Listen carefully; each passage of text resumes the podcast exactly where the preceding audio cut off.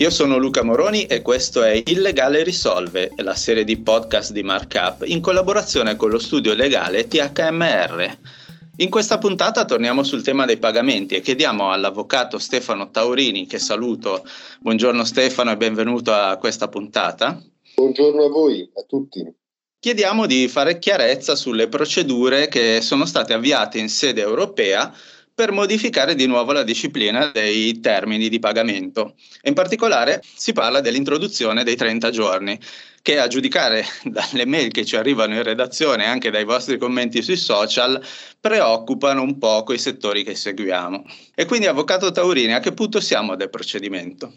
Sì, è, è, giusto affermare che stiamo parlando di una situazione che ancora non è legge, stiamo soltanto affrontando l'esame preventivo di quello che probabilmente andrà a cambiare a livello europeo nella normativa che incide, che interferisce con la definizione dei termini di pagamento all'interno dei vari Stati membri.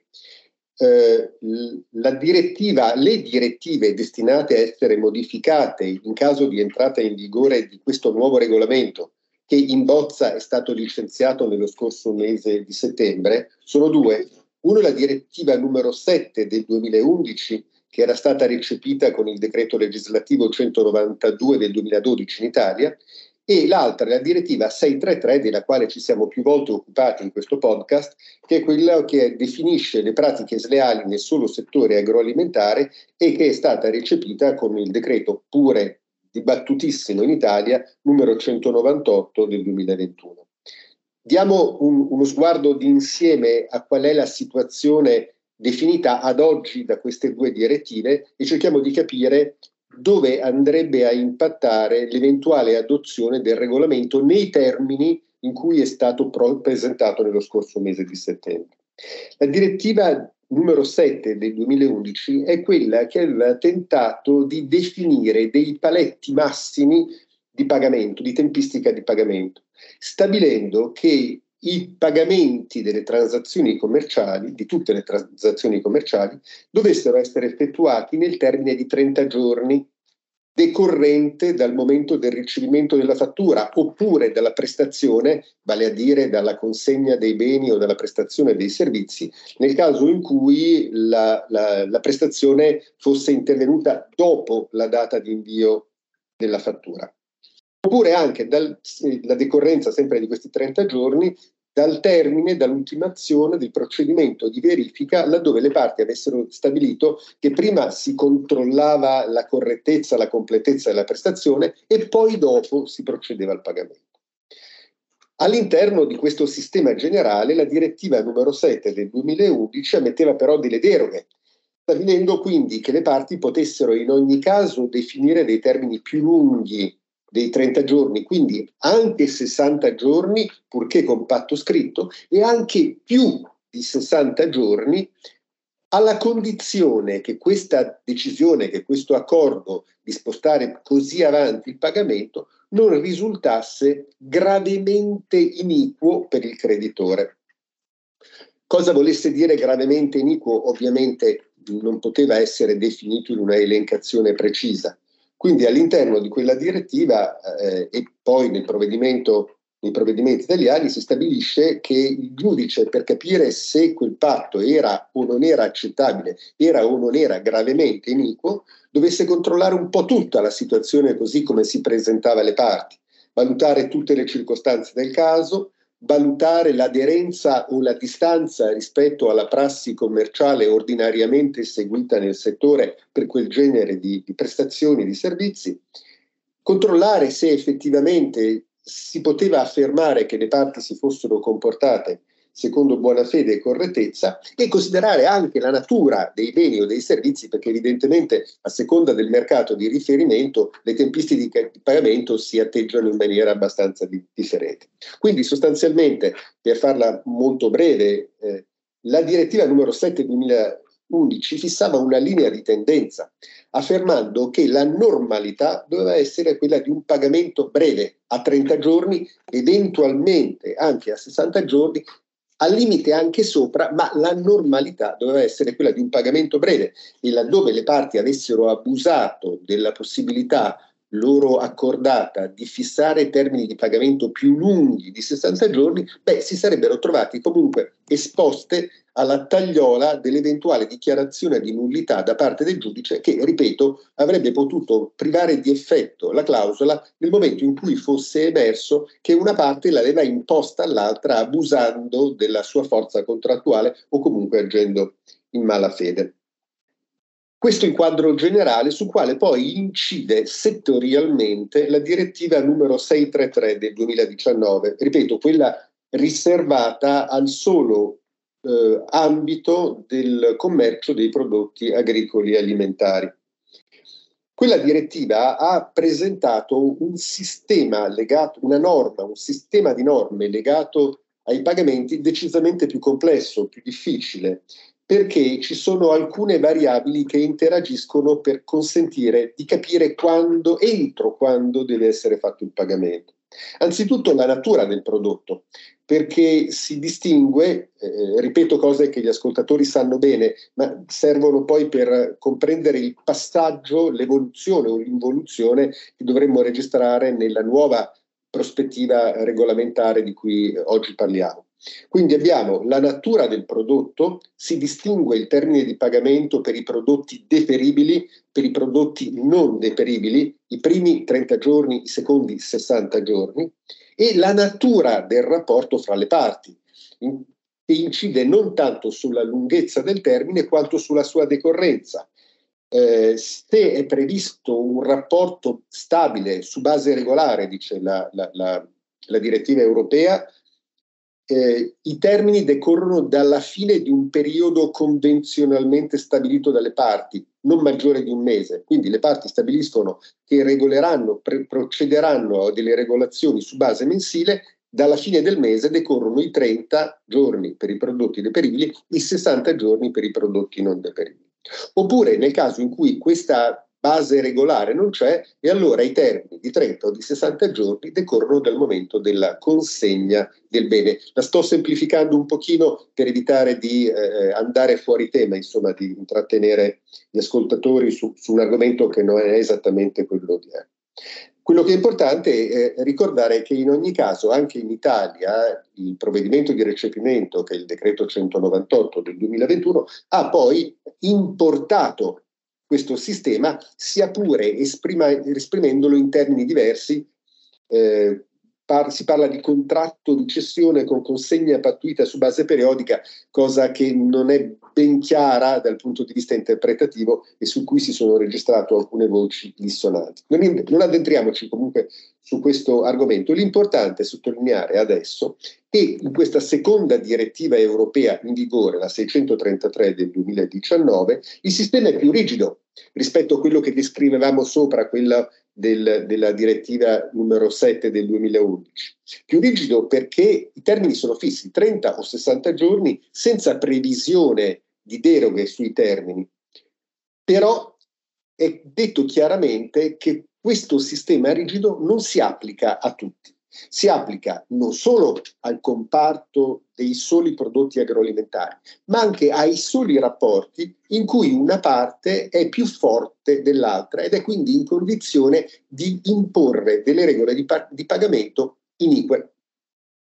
Ricordo che nella direttiva 633 è stabilito un sistema eh, preciso, discutibile, perché non, non, non non porta a dei risultati sempre accettabili, ma nella, nelle idee del legislatore europeo preciso. Perciò il, la regola sui termini massimi di pagamento si applica solo per quei fornitori che vadano a vendere ad acquirenti più forti di loro. Si compara il fatturato il fornitore che abbia un fatturato di 100 viene protetto unicamente nei confronti dell'acquirente che abbia un fatturato maggiore sul presupposto che fatturato e forza commerciale siano in qualche modo correlativi. Ritorniamo alla bozza del nuovo regolamento europeo. Sostituisce integralmente la prima delle due direttive, dovrebbe, scusate, sostituire integralmente la prima delle due direttive, la numero 7 del 2011, e dovrebbe modificare la seconda direttiva, la 633 del 2019, unicamente per la parte relativa ai termini di pagamento. Che cosa dice questo nuovo decreto? Uno, che si viene a dettare una disciplina uniforme per tutte le transazioni commerciali. Quindi non andiamo più a, a distinguere sul, gen, sul tipo di, di, servizio prestato, sul tipo di prodotto venduto. Nell'area alimentare non si distingue più fra prodotti deperibili o prodotti non deperibili. La norma dovrebbe avere una valenza assolutamente generale. Due, viene fissato un termine di 30 giorni dal ricevimento della fattura, alla condizione naturalmente che la prestazione sia stata esaurita prima del ricevimento della fattura. E anche qui non c'è più nessun margine di alternativa, non c'è lo, la possibilità di arrivare ai 60 giorni, non c'è la possibilità di definire un periodo di regolazione, un periodo di pagamento eh, ehm, convenzionale fra le parti. Se il pagamento non viene fatto nei 30 giorni, scattano degli interessi moratori punitivi pari al tasso di riferimento fissato dalla banca centrale di ciascuno Stato membro più 8 punti e scatta anche un risarcimento forfettario per le spese di recupero indicato nella bozza di regolamento in 50 euro per transazione ritardata. Attenzione, il, gli interessi moratori e il risarcimento forfettario sono automatici non, non eh, richiedono una preventiva sollecitazione da parte del creditore e non sono rinunciabili. Quindi in ogni caso alla fine devono essere pagati. Insomma, un sistema rigidissimo, non derogabile e non riservato alla categoria del, dei fornitori deboli. Eh, sicuramente un passaggio molto molto duro nella, nel, nel, della legislazione europea all'interno della libertà negoziale dei, dei, dei commercianti. È dunque una correzione di rotta molto importante se poi verrà confermata. Eh, ma secondo lei perché gli uffici dell'Unione Europea si stanno orientando in questa direzione?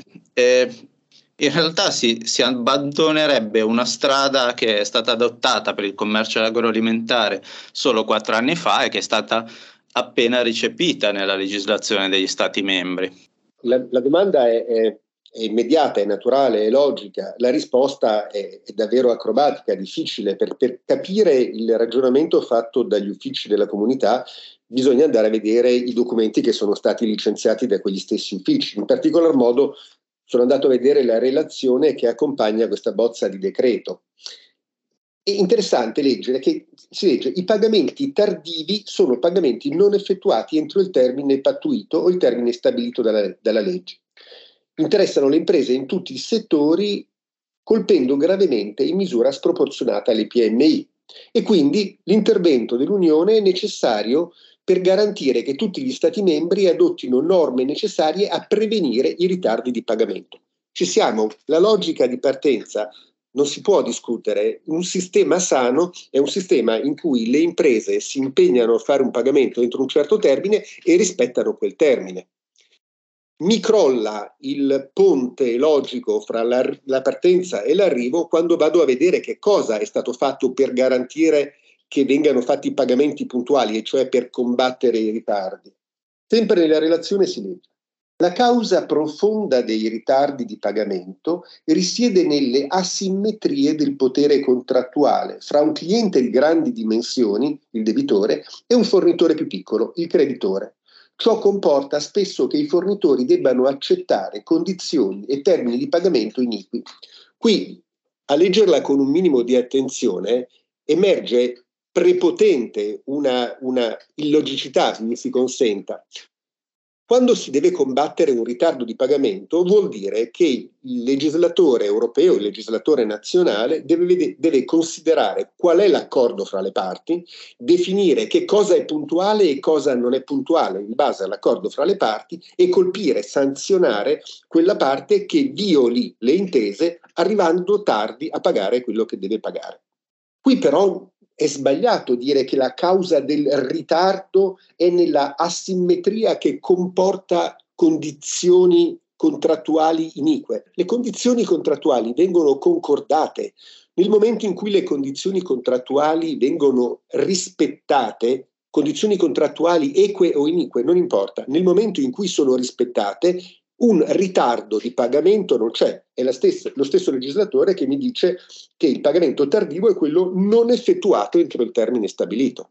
Allora, una cosa è definire il, una procedura per assicurare il rispetto dei patti, un'altra cosa è viceversa intervenire all'interno di quei patti dicendo alle parti cosa devono concordare fra di loro, che cosa possono fare e che cosa non possono fare, che è esattamente quello che viceversa è stato fatto.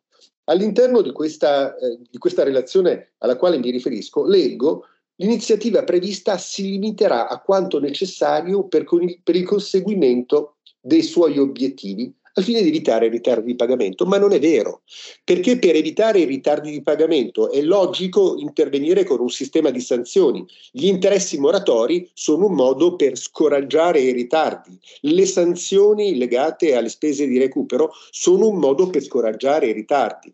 Ma intervenire a dire vi dovete mettere per forza d'accordo un pagamento di 30 giorni, perché un pagamento di 40 giorni è sbagliato, è, è, è, in violazione delle regole europee, non significa combattere i, i ritardi, significa limitare eh, l'autonomia delle parti e in qualche modo addirittura forse incoraggiare i ritardi perché le parti saranno costrette a sgomitare per tentare di recuperare in qualche modo quel, quell'agio finanziario che vanno a perdere. Perciò secondo me non c'è nessun collegamento logico fra, fra la premessa, necessità di limitare, di eh, impedire i ritardi e il punto di arrivo alla normativa che oltre a tutto ad aggravare non è soltanto limitata a tutela delle piccole e medie imprese, come si legge nella relazione dove si dice che sono quelle le imprese che devono essere tutelate, ma viene estesa indifferenziatamente a tutti perché alla fine c'è un passaggio all'interno della relazione in cui si dice che è vero sì che dovrebbe essere soltanto per le piccole e medie imprese, però per un problema di semplificazione si prevede una disciplina generalissima che alla fine farà bene anche alle grandi imprese. Non è un problema di far bene o di far male, il problema è quello di creare un corpo di norme che sia coerente con l'obiettivo che lo stesso legislatore si pone e sembra che francamente sotto questo profilo ci sia qualche, qualche motivo ragionato di perplessità. Beh, oltre alle perplessità ci sono appunto le preoccupazioni, quindi le chiedo, ma eh, si può prevedere che conseguenze deriverebbero dall'adozione di queste nuove regole? Si tratta di, di, un tema che attiene molto di più alla scienza economica che alle valutazioni legali che posso tentare di presentare agli ascoltatori. È evidente che ci sarà una compromissione degli equilibri finanziari che le parti normalmente raggiungono eh, considerando loro, le loro necessità. Eh, una stima condotta a livello europeo prevede che il settore retail andrà a perdere liquidità nell'ordine di 135 miliardi di euro. Feder Distribuzione, che ha provato a riportare a livello nazionale queste considerazioni, stima in una perdita di liquidità nell'ordine dei 15 miliardi di euro. È evidente che di fronte a una situazione di questo genere l'area degli acquirenti, l'area dei retail, dovrà rivedere le politiche di acquisto.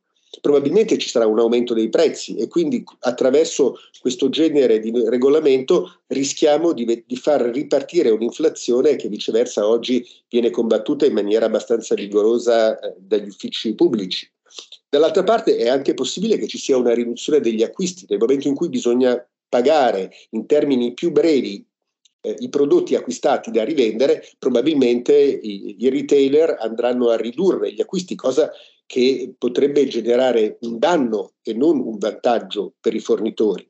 Comunque, ripeto, questi sono più che altro eh, aspetti di ordine economico. Dal punto di vista legale si assiste davvero sempre con crescente preoccupazione a un atteggiamento del legislatore sempre più invadente, sempre, più, eh, poco, sempre meno rispettoso dell'autonomia negoziale, dell'autonomia delle parti nello stabilire liberamente il contenuto del contratto che costituisce da sempre uno dei pilastri della nostra civiltà giuridica.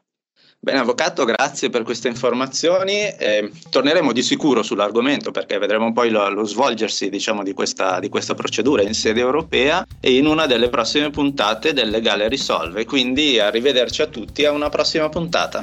Arrivederci.